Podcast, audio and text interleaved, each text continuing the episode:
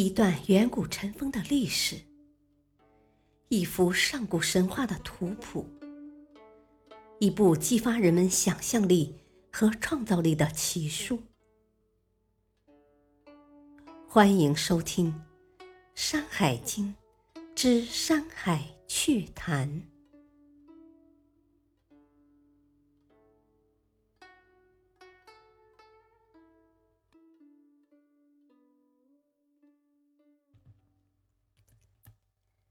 第三卷《海内西经二》。我们再来看看海内昆仑之墟。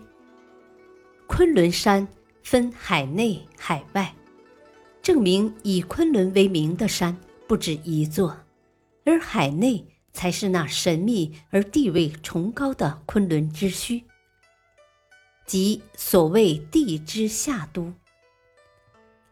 那么海外昆仑山又是怎么回事呢？海外南京奇蛇国以东的昆仑山是否就属于海外昆仑山呢？海内与海外的昆仑山又有什么区别呢？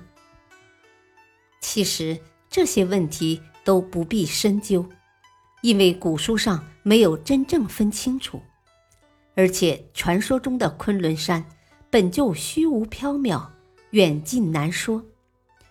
我们所关注的只是昆仑山所有神秘和好玩的地方。那么，经过本经详细的景区介绍，昆仑山到底有什么神秘好玩的地方呢？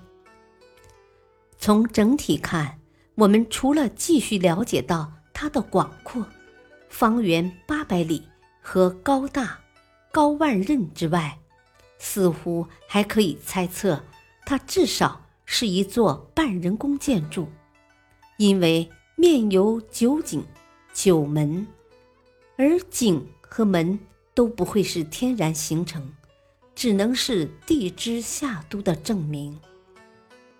昆仑山的井以玉为坎，可谓是雕栏玉砌的帝王宫阙式的建筑。那么昆仑山的门想必也是庄严高大，如同南天门，且还有威猛的开明兽守门。然而昆仑山到底有几个面？是如海外南京虚四方所说的有四个面呢，还是应该根据本经原文八余之言判断为八个面？事实上，两个结果都有点奇怪，因为据此会得出结论：昆仑山上共有三十六口井，三十六只开明兽，或者翻倍，都是七十二个。这结论完全莫名其妙。实际上，有些版本的《山海经》中，面有九井，或上有九井，面有九门，左旁有九门。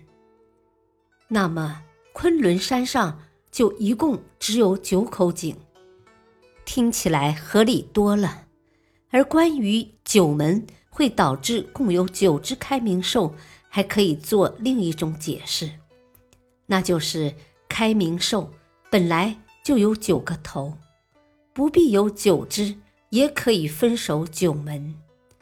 虽然这样一来，开明兽的脖子未免长了些，不是太长了。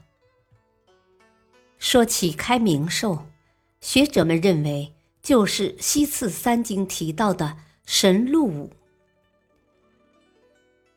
不过，这两者之间虽然有共同点，即都是人面、类虎或虎身，但也有不同。